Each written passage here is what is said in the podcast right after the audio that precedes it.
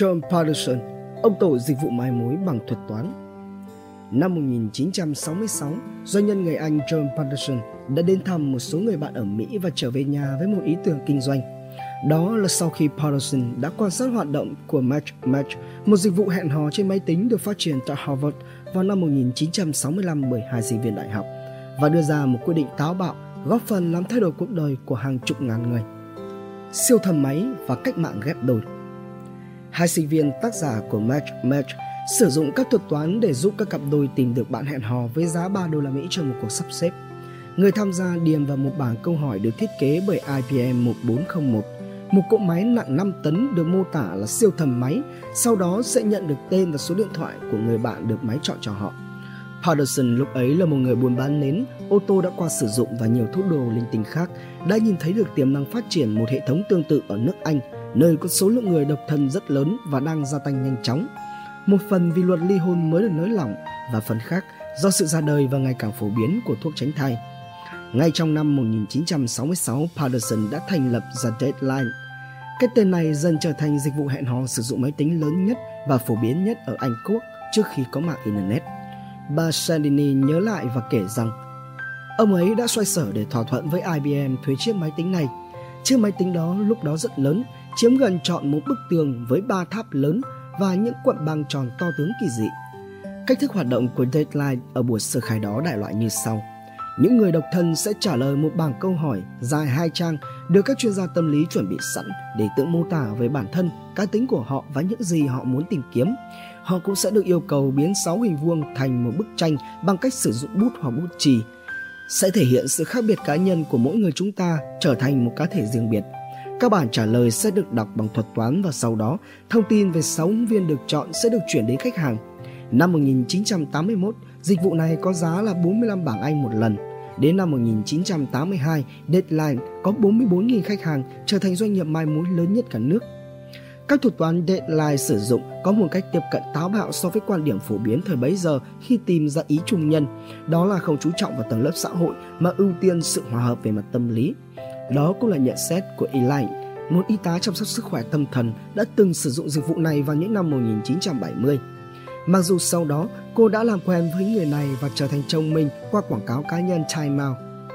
Nhưng vẫn cho rằng Deadline là một dịch vụ hiệu quả và thân thiện hơn rất nhiều so với những công ty chung cung cấp các ông tơ bà Nguyệt khéo miệng khác nói lúc bấy giờ vốn chỉ hướng tới những khách hàng đồng đỉnh tiền nong có thể chi trả được mức phí tham gia từ 600 đến 2.000 bảng Anh.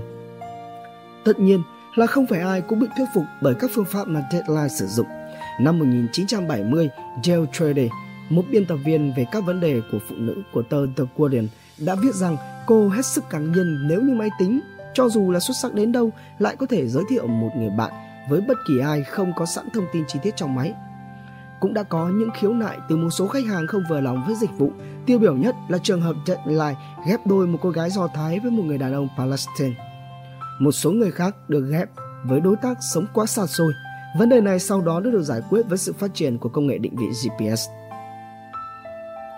ông muối và cái chết đơn côi. Giờ đây với sự hỗ trợ của Internet, chất xúc tác cho các cuộc hẹn hò lãng mạn ngày càng mạnh mẽ hơn. Có đến 1.400 trang web hẹn hò đang hoạt động ở Anh ngày nay. Tinder, ứng dụng hẹn hò trực tuyến lớn nhất thế giới, hiện ghi nhận khoảng 1,6 tỷ lần truy cập mỗi ngày. Nếu như máy tính của Chatline đã xử lý các câu hỏi trả lời về sở thích của đối tác và tự mô tả, thì ngày nay các ứng dụng trực tuyến có thể tập hợp các dạng thông tin phong phú hơn nhiều, bao gồm cả hình ảnh và thông tin vị trí. Các ứng dụng cũng cố gắng mã hóa khả năng tương thích trực tuyến, thường là với phần mềm dựa trên thuật toán Kell Shapley năm 1962, tinh chỉnh các kết quả khớp lệnh sau một chu kỳ đề xuất và từ chối. Các phần mềm hiện nay có ưu tiên lựa chọn từ vị trí cho đến thị hiếu.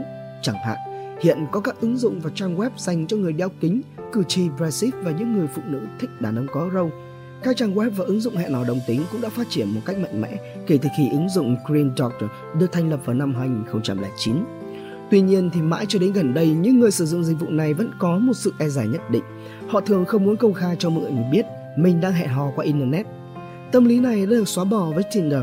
Các thuật toán ngày càng tinh tế hơn, mát tay hơn và theo một cách ước tính thị trường gần đây, có tới khoảng 1 phần 3 số cặp đôi ở Anh đã tìm đến nhau nhờ vào các ứng dụng hẹn hò trực tuyến.